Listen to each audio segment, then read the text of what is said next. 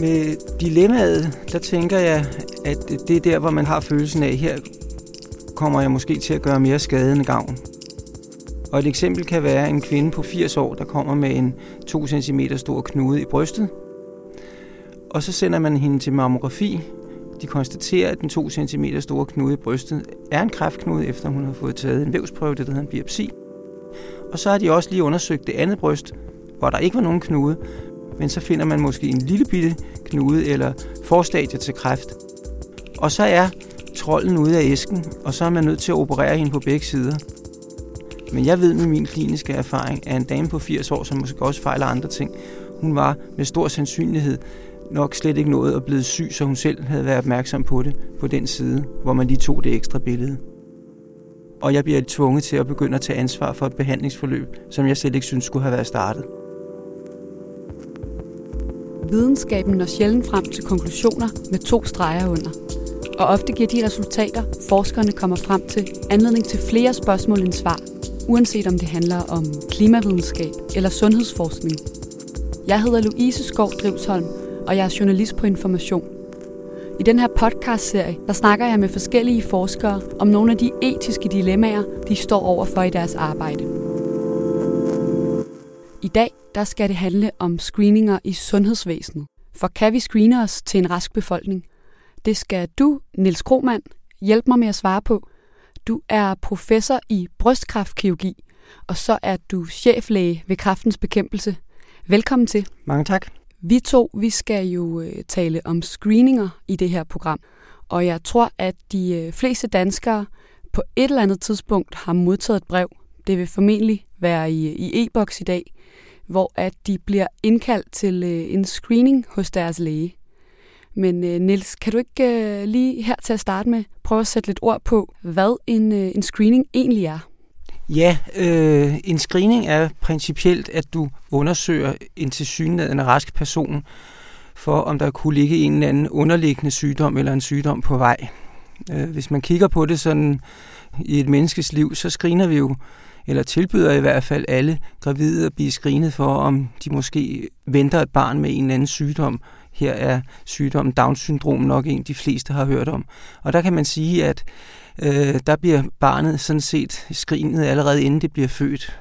Når det kommer ud øh, efter fødslen, så bliver alle børn øh, forladet en lille blodprøve i hælen, og det gør man, fordi man på et tidligt tidspunkt kunne op, opdage en sjælden øh, sygdom, der hedder følgingssygdom, som kunne give åndssvaghed, men som man kunne behandle med en bestemt diæt, og det har udviklet sig sådan, så vi i dag, så vidt jeg ved, screener for mere end 20 ret sjældne sygdomme, men alvorlige sygdomme, som man kan gøre noget ved. Man screener også nyfødte, for om de øh, har svært nedsat hørelse. Udover de øh, screeninger, du nævner her, så findes der øh, også andre og flere efterhånden ret velkendte øh, nationale screeningprogrammer, såsom øh, screening for livmorhalskræft øh, og for brystkræft og, øh, og screening for kræft i endetarmen. Men hvordan foregår de her screeninger egentlig? Ja, livmorhalsscreening, den foregår jo ved, at man undersøger kvinden, om hun har øh, celleforandringer, der kan være forstadier til kræft. Det er nu blevet mere raffineret, fordi vi jo nu ved, at øh, livmorhalskræft er knyttet til øh, HPV-virus. Så nu kan man begynde at gøre det på en lidt mere øh, sofistikeret måde. Øh, men det vil jeg jo ikke fordybe mig i, men det er en undersøgelse af sekret nede fra livmorhalsen. Mammografiscreeningen er en røntgenundersøgelse af brysterne, man laver hvert andet år, og hvor man kan se, om der er knuder øh, i brystet, og se dem så små, så kvinden ikke selv kan mærke det. Man kan også øh, finde forstadier til kræft, øh, så man kan fjerne det, inden det overhovedet har udviklet sig til en kræftknude. I screeningsprogrammet for tyk endetarmskræft, der screener man først ved at undersøge, om der er blod i afføringen, og dem, der har blod i afføringen, bliver så tilbudt en kikkertundersøgelse. Der finder man nogle gange, øh, at de har polyper i tarmen, som kan udvikle sig til kræft, der kan man igen sige, at man fanger sygdommen, inden den bliver til rigtig sygdom. Men nogle gange så finder man altså også rigtig kræft, men så finder man den ofte i et tidligere stadie med mulighed for helbredelse og mere skånsom behandling. Nu handler den her podcast-serie jo om dilemmaer inden for forskningen. Øh, det skal vi også tale en masse om lidt senere i programmet. Men bare lige her ganske kort til at starte med. Hvorfor er det sådan helt overordnet set et dilemma at screene befolkningen for, for forskellige sygdomme og lidelser? Der er et indbygget dilemma i at øh, sygeliggøre øh, en befolkning øh, og mennesker, som ikke selv mærker nogen symptomer. De fleste de vil nok være taknemmelige for, hvis de får opdaget en sygdom på et tidligt stadie, så de øh, kan få en mere skånsom behandling og en større chance for overlevelse. Men hvis det er en sygdom, som udvikler sig langsomt, så er der jo en risiko for, at man kan være død af noget andet, inden at det var blevet til egentlig øh, sygdom med symptomer. Og, øh, og derfor har vi klart et etisk dilemma med, med meget langsomt voksende kræftformer, at hvis vi screener øh, grundigt for dem, så kan vi jo risikere at gøre rigtig mange mennesker til, til kræftpatienter, og de kommer ikke til at leve længere, og de kommer bestemt ikke til at leve lykkeligere af, at vi gør det. Så det er den balanceakt, der er ved alle screeninger. En ting er, at det her måske stiller læger i nogle øh, svære situationer, når de skal foretage øh, screeningundersøgelserne, give svar på dem og øh, behandle eventuelle symptomer. Men øh, hvordan påvirker det her dilemma om screeninger i sundhedsvæsenet mig på den, på den anden side, kan man sige, som, øh, som helt almindelig borger? Ja, det tror jeg påvirker øh, meget forskelligt, fordi de fleste, der går til screening, de går til screening med det hensigt, at de vil gerne bekræftes i, at de er raske. Og hvis de så får at vide, at det er de ikke, så kan man jo blive voldsomt påvirket af det. Nogle bliver meget taknemmelige over, at det er blevet fundet. Men vi kommer også inden for alle screeningsundersøgelser ud i et dilemma, hvor vi siger, her er muligvis noget, for eksempel blod i afføringen, Øh, og når man så får undersøgt det grundigere, så viser det sig, at det var nok ikke noget. Det var måske en lille hemorrhide eller en rift eller sådan et eller andet. Og der er i hvert fald ingen tvivl om, i den periode, hvor man går fra der er kommet et symptom til, at man bliver udredt, der er man i hvert fald angst og bekymret, og der er livskvaliteten nedsat. Og så må vi desværre også sige, at der er en lille gruppe øh, medborgere der, som kan blive slået helt af pinden, hvis jeg må sige det på den måde, og selv når de så er gennemundersøgt og får at vide, der var ikke noget, så bliver de måske efterladt med en nagende tvivl om, at ah, har vi nu overset noget? Og det er klart, at der skal være en balance mellem, hvor mange, det de vi kalder falsk positive screeninger, øh, hvor det så ender med, at, at patienten ikke, så er det jo ikke en patient, så er det en borger, ikke fejler noget. Hvis vi skal bekymre og undersøge alt for mange for at finde en, så kan prisen godt blive for høj, både samfundsøkonomisk, men også menneskeligt.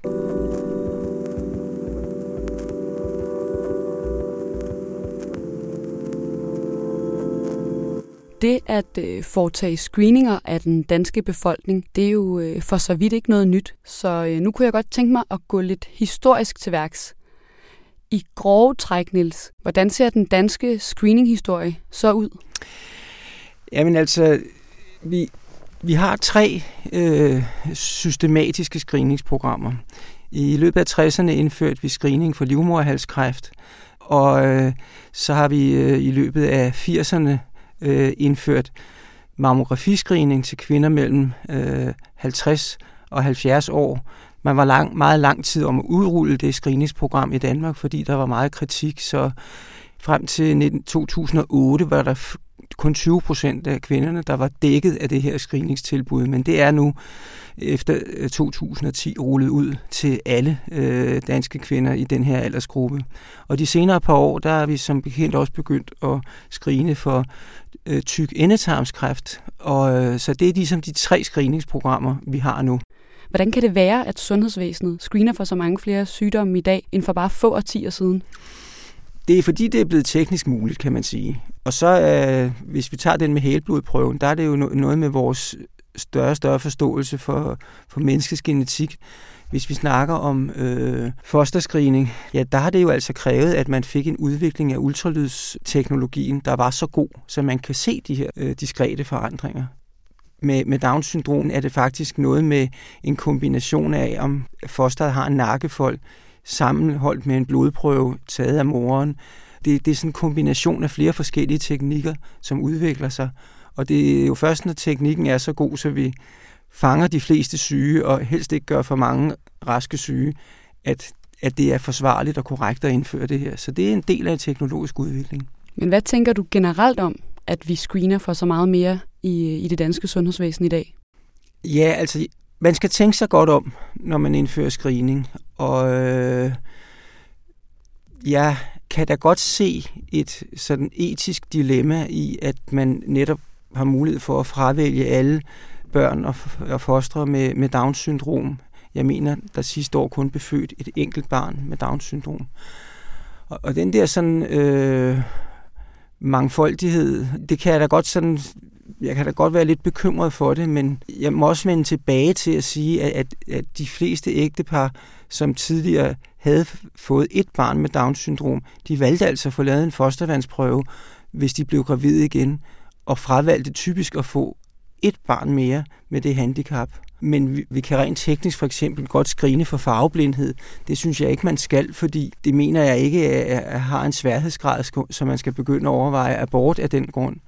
Og vi står allerede nu med nogle dilemmaer, og der er jeg der en af dem, der står på bremsen øh, og, og siger, der er altså også ting, der er for småt at skrine for.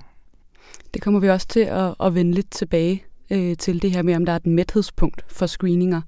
Men, men udover din, øh, din personlige holdning til de her forskellige og stadig flere indførte screeningprogrammer, hvordan er udviklingen så blevet mødt af andre? Altså har der været mange skeptikere eksempelvis?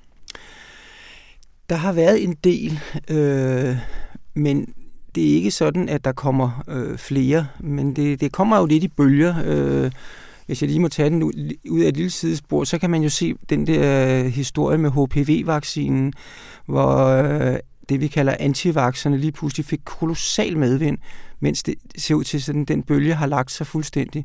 Mammografiscreeningsprogrammet har også været ramt af, af en del kritik. Blandt andet derfor er det også blevet meget senere indført i Danmark, men man kan simpelthen se, at nu stiger tilslutningen stille og roligt.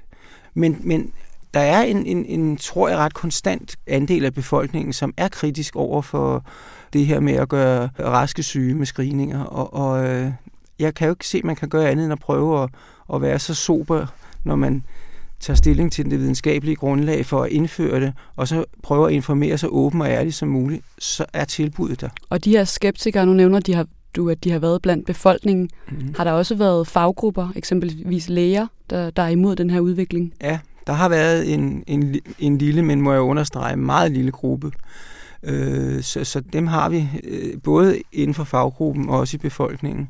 Noget, som er altså, som man specielt kunne se med omkring HPV-vaccinen, det var jo, at, at der fik nettet lige pludselig en kolossal magt, fordi så kunne folk, der hvis jeg må have lov til at sige det, ikke havde stort videnskabeligt indblik, de kunne råbe lige så højt som dem, der måske havde brugt mange år på at forske det. Og det kan være svært at skælne.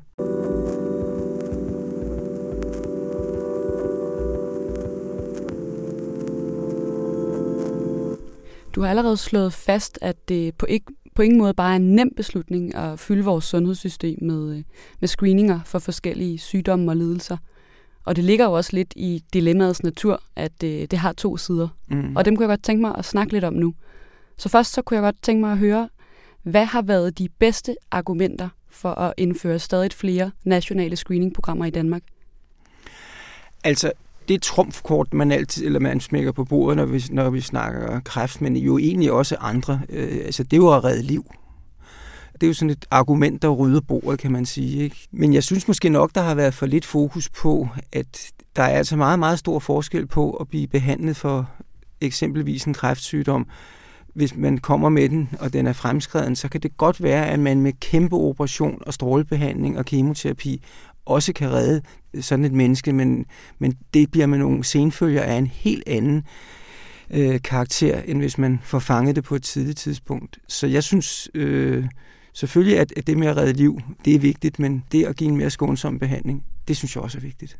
Nu snakker man jo sjældent sundhed, uden også at snakke økonomi. Er det en god forretning at screene? Man har simpelthen prøvet, altså, og det vil jeg godt sige, det er meget svært at, at regne ud, hvad koster det egentlig at screene. Det, man kan jo godt regne ud, hvad det koster at tage en blodprøve, en celleprøve, et, et røntgenbillede, og hvad koster det at få det kigget efter. Men hvis man skal tage det sådan i et, det store perspektiv, må man også sige, at folk bruger jo noget tid på det. Der kommer noget bekymring hos, hos de her øh, mennesker, når, når man for eksempel får de her falsk positive resultater. Men øh, man har prøvet at lave de der beregninger så godt, som man nu kan, og så siger man, hvad, hvad må et, et øh, kvalitetsjusteret leveår koste? Det var et langt ord. Men hvis man har 100% livskvalitet i et år, så har man et øh, kvalitetsjusteret leveår. Hvis man nu går igennem en behandling, så man tænker, jamen nu er mit liv kun halvt så meget værd, som hvis, hvis jeg levede, kunne leve det fuldt ud, så er det et halvt kvalitetsjusteret leveår. Og der har man prøvet at beregne på de her forskellige metoder, hvad må det koste? Og øhm, der er man i hvert fald enige om, at hvis det koster 100.000 at give folk et, et, et år mere med fuld livskvalitet, så, øh, så, så vil man sige, det, det, det vil vi gerne ofre. Nu snakker du om alle de argumenter, der er for at indføre screeningsprogrammer. Øhm, jeg kunne godt tænke mig også at snakke om nogle af de argumenter, der kan være imod. Øh, og først er, og det har vi jo også allerede været inde på, økonomien i det. For kunne man ikke bruge de her penge bedre i et i forvejen presset øh, sundhedsvæsen? Jo, det hører vi jo igen og igen nu, at, at personalet løber så stærkt, så der bliver begået fejl. Og så kan man sige, at hvis prisen for, at vi indfører nogle screeningsprogrammer, gør, at vi må skære så hårdt ned på personalet, så der til sidst kun er en sygeplejerske til at plads 50 på en afdeling om natten, så kan det jo komme til at koste liv. Så øh, det er en, en meget svær prioriteringsdebat, og derfor må man heller ikke være berøringsangst, som jeg nævnte før, for at sige, der er altså noget, der kan blive for dyrt, selvom det rent teknisk kan lade sig gøre. Men jeg synes også, der er en ting, som altså, det ligger øh, i hvert fald også meget på scene, og det, det er jo det her med, at vi vil gerne have en fri og lige adgang til sundheden. Og hvis noget er teknisk muligt, og man så siger, at det vil vi ikke indføre, jamen så er det hævet over en tvivl, og så vil der være en gruppe af velstillede mennesker, som så bare kører den ydelse selv. Og det krænker i hvert fald min retfærdighedsopfattelse, når vi ser på sundhed. Så derfor er der det der dilemma, at, at hvis det inden for nogle rammer ser fornuftigt ud, så, så kan vi godt have en moralsk forpligtelse til at indføre det i mine øjne, for at undgå, at det ikke bliver bare de rige og raske og stærke, der får lavet de her undersøgelser. Selv i dag, hvor de er principielt frit tilgængelige, der er det faktisk de velinformerede og de stærke, der tager tilbuddet, mens folk med en, en tungere social arv eller belastning, de tager desværre sjældnere imod de her tilbud. Så selvom jeg sidder her og argumenterer for, at vi er nødt til at gøre det som et offentligt tilbud til hele, øh, til hele befolkningen, så selv når vi gør det på den her måde, så, øh, så er det faktisk øh, igen de mest velstående. Den ulighed, den, øh, den kender vi jo også fra andre steder i, i sundhedsvæsenet. Ved man noget om, hvorfor at det er øh, samfundets mest privilegerede, som møder op til de her screeningundersøgelser? Jeg hørte engang en undersøgelse, der, der, der sagde, at hvad er det mest sandsynlige for, at en kvinde deltager i mammografiscreening? Det er, at hun går til tandlæge hvert halve år for at kigge sine tænder efter. Så det er jo et billede på en generel øh, sundhedsadfærd. Det er nok også dem, der måske er bevidst om at spise øh, magert og ikke ryger og måske kommer en gang i fitness øh, om ugen, ikke? mens vi også godt kan se i den anden ende af skalaen folk, der måske sidder nede på det brune værtshus, og sådan, det kan godt være, at det ikke lige er dem, der kommer ind og får kigget i, øh, i e-boksen en gang hver 14. dag, for at se, om der er et tilbud om at, at få lavet et lille eftersyn, eller hvad vi skal kalde det. Men når man tilbyder hele befolkningen øh, screeninger for forskellige sygdomme med jævnlige mellemrum og systematisk gennem hele deres liv, risikerer man så ikke en samfundsmæssig overdiagnostisering, hvor man er patient indtil det modsatte er bevist? Og, og derfor så stopper vi jo også screeningsprogrammerne. Øh, vi øh, stopper øh, mammografiscreeningen i dag, når man er 70, fordi vi ved, der der skal gå nogle år, før man ligesom kan have gavn af det. Det kan godt være, at vi skal til at se på, måske at hæve den øh, med fem år, fordi de kvinder, der først er blevet 70 år, de har i gennemsnit et ret langt liv foran sig. Øh, tarmscreeningen stopper vi, når man er 75, og nu man stopper også livmorhalsscreeningen. Så, så det gør vi, fordi hvis vi bliver 140 år alle sammen, så vil vi alle sammen have kræft et eller andet sted. Øh, men det er jo ikke det samme som, at vi skal opdage det mange år i forvejen, hvis det er noget, vi aldrig vil blive syge af. Men der vil jo alligevel være nogen, unge som gamle, der en gang imellem vil stå med et svar i en eller anden gråzone. Måske de enten øh, vist videre til en, en kikkertundersøgelse eller en, endnu en undersøgelse for, for HPV eller svære celleforandringer. Og så skal de træffe nogle beslutninger i gråzoner. Hvordan, øh, hvordan klæder man befolkningen på til at træffe de her svære beslutninger?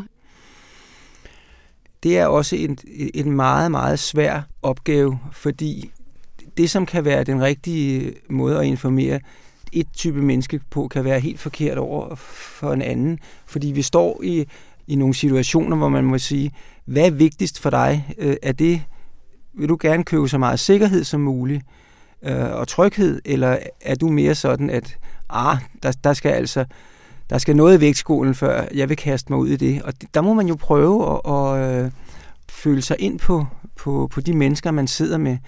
Men det er vigtigt, inden at man laver en undersøgelse eller en prøve, for at informere folk så godt og tydeligt som muligt, hvad kan du forvente af det, du går ind til her? Så de ikke bare går ind og siger, at jeg skal bare lige bekræfte, at jeg er rask. Fordi så er man ikke kommet ordentligt fra start. Er det noget, man i sundhedsvæsenet er blevet mere bevidst om, at man risikerer at efterlade den enkelte borger eller den enkelte potentielle patient med nogle svære dilemmaer, og hvordan man klæder vedkommende på til det? Det synes jeg, man er. Der har jo, som du også selv var inde på, været kritikere, og det, det er altså noget, der bliver brugt rigtig, rigtig meget øh, tid øh, på, og, og lagt ressourcer i at skrive på hjemmesider, skrive i pjæser, få det læst igennem, ikke kun af fagfolk, også af befolkningen og folk, der har forstand på medier, og både modstandere og, og tilhængere, og prøve at finde balance. Men det endelige, den endelige korrekte pjæse, specielt den, der kan bruges til alle, den bliver aldrig skrevet. Du øh, beskriver løbende screeninger som et tilbud for hele befolkningen.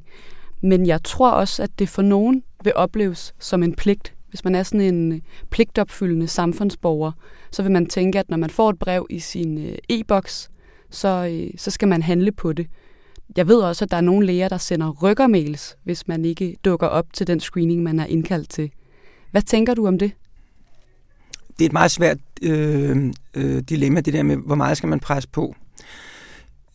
Som jeg nævnte før, så kan vi se en stor social slagside, øh, og desværre en stigende social slagside. Og, og de her screeningsprogrammer, de er jo indført efter, at sagkundskaben er blevet enige med sig selv om, efter at have kigget tingene grundigt igennem, at det her det gør mere gavn end skade.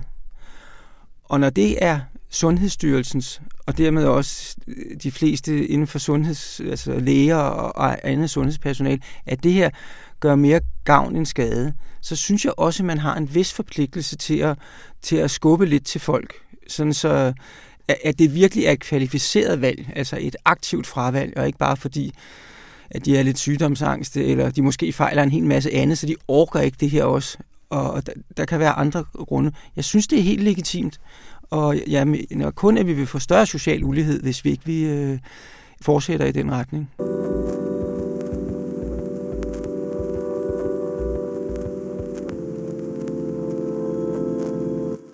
Jeg kunne godt tænke mig her til slut at tale lidt om øh, det her dilemma om screeninger fremadrettet. Er der andre sygdomme, man i dag overvejer at indføre nationale screeningprogrammer for? Noget, der diskuteres lige nu, det er, om man skal indføre screening for lungekræft, som jo er en meget stor og desværre meget dødelig kræftform. Og der er ved at komme nogle resultater, de er ikke helt klar endnu, så, så det er ikke noget, vi kan tage endelig stilling til, men visse resultater fra internationale undersøgelser peger på, at man skal skrine nogle bestemte, nemlig dem, der har røget i mange år. Og øh, det giver jo rigtig god mening, øh, fordi det er jo, kan man sige, en mere intelligent form for screening, hvor man ikke bare giver det samme tilbud til alle, men begynder sådan at rette lidt ind efter en risiko. Det, det tror jeg vil være en, vi kommer til at diskutere inden for de kommende år, men vi mangler stadigvæk nogle endelige afrapporteringer fra nogle store undersøgelser, før vi kan tage stilling til det. Ellers så, så tror jeg, at fremtiden vil gøre, at vi, vi vil begynde at, at have øh, en mere intelligent screening. Og det vil sige, at, at jo bedre vi bliver til at læse vores gener, så, øh, så kan man sige, jamen, du er måske i fare for at få den, den eller den sygdom. Det ved vi jo allerede lidt, fordi man kan jo kigge på et gammeldags stamtræ, og vi ved jo i nogle familier, der ophober for eksempel hjertesygdomme, så nogle kræftformer kan også have arvelige tendenser øh, sådan så vi prøver at gøre det på en mere intelligent måde. Men øh, det er også vigtigt, at man stopper på et eller andet tidspunkt, fordi dybest set er det vel en af de færreste af os, der gerne vil vide, hvilken dag vi ikke skal være her mere. Hvis jeg kunne få at vide i dag, at jeg måske vil få kræft om 15 år, så vil jeg sige, jamen tak, den information, den ønsker jeg ikke at få. Så, øh, det er en Pandoras æske, som man skal tænke sig godt om, inden man kigger for langt ned i den. Nu siger du jo selv, at øh, jo bedre teknologi vi får, jo mere øh, intelligent og præcist kan vi, øh, kan vi også screene. På den måde så kan man øh, jo nærmest sige, at, øh, at potentialet for at redde liv er uendeligt. Men, men synes du, at der er et mætningspunkt for, hvor meget vi skal screene for? Hvis jeg sagde ja, så ville, så ville jeg jo også med det samme kunne sige, nej, der kunne nok godt komme en mere, men, men det er jo klart, at, at tanken om sygdom og hvor meget tid og penge vi kan bruge på at gå og blive tjekket, når vi ikke har nogen symptomer, det er der selvfølgelig helt klart et mætningspunkt for, fordi det må bare ikke komme, det må ikke komme til at være en, en dominerende faktor i ens hverdag. Hvad hvis det viser sig, at der bliver ved med at være et voksende potentiale for at redde liv ved at scanne for mange flere kraftformer og andre lidelser? Det, der sker lige nu inden for øh, genforskningen, det er, at man identificere flere og flere bittesmå genforandringer, som kan øge din risiko med nogle få procent. Men det betyder jo ikke nødvendigvis, at hvis du lige pludselig har 10% eller 7% større risiko for at udvikle forhøjet blodtryk, så betyder det jo ikke, at du, du skal gå til lægen og få målt blodtrykket en gang om ugen. De der sådan meget store genfejl, som, hvor, hvor, som kan udløse også meget alvorlige sygdomme, dem tror de fleste øh, læger, som arbejder med genetik, at dem har vi fundet de fleste af dem. Så det vi finder nu, det er sådan nogle ganske, ganske små sten på vejen, hvor man kan lave en eller anden mosaik. Og der er det også igen det her med, øh, er du interesseret i at få at vide, at du er 18% mere tilbøjelig til at øh, få overforkalkning end, end din medsøster? Altså, der kan være information, som, som et eller andet sted, hvor man må sige, at det er, det, det er for lidt. Det bliver, det bliver værdiløst. Så man træder ikke, at bare fordi man kan, så skal man også? Nej, bestemt ikke.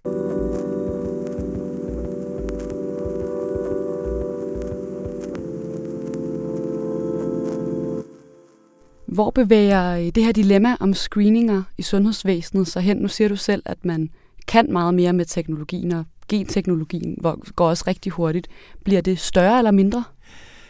Jeg håber, at det bliver det samme, men at vi kommer til at gøre det på en mere intelligent måde. Så dem, der ligesom er i risikogruppen, dem kan vi holde bedre øje med.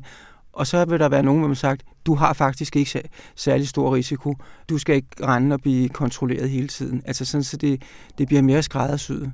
Og det, det er den øh, udvikling, jeg sådan ser inden for de næste, øh, de næste årrækker. Den her mulighed for at gøre screeningprogrammerne mere målrettede og personlige, tænker du, at det vil betyde, at man vil komme til at stå med færre etiske dilemmaer? Nej, altså fordi det er jo også et etisk dilemma at få kortlagt, at der måske er en gruppe kvinder, som har 25% risiko for at udvikle brystkræft, og hende vil vi så gerne skrine tættere. Det er jo en, en, en, en belastende viden at få så, så, så det er jo ikke uproblematisk. Altså hende, hvor vi siger, nej, din risiko den er mindre end halvdelen af gennemsnittet. Altså det, det, der er det ikke så svært at være julemand og komme med den nyhed, vel? Men, men, men det der med at, at undersøge folk, og så, så erkende, at der er nogen, der skal følges lidt tættere, det vil jo belaste nogen. Og det er jo også vigtigt, at hvis vi indhenter den viden, så skal vi også kunne gøre noget ved det, så det får en positiv konsekvens for patienterne. Det skal gøres på en intelligent måde, det er der ingen tvivl om. Jeg kunne godt tænke mig at slutte, hvor den her snak startede, nemlig med et svar på det her afsnits titel. Så øh, Nils, kan man screene sig til en rask befolkning? Nej, det kan man ikke. Det var et meget kort og kontant svar på et ellers dilemmafyldt spørgsmål. Tak til dig, Niels, for at gøre os meget klogere på det her dilemma. Og øh, tak til jer, som lyttede med. Denne podcast er en del af PUD Cop, som er støttet af Lundbæk-fonden – du kan abonnere på podcasten i iTunes eller andre podcast-apps. Og du kan blive endnu klogere på videnskabens verden i Informationsnyhedsbrev Viden og i vores særtillæg Videnskabløb. Jeg hedder Louise Skov Drivsholm, og med i redaktionen var Anne Pilegaard og Astrid Dynesen. Musikken er lavet af Veronika Andersen. Vi høres ved.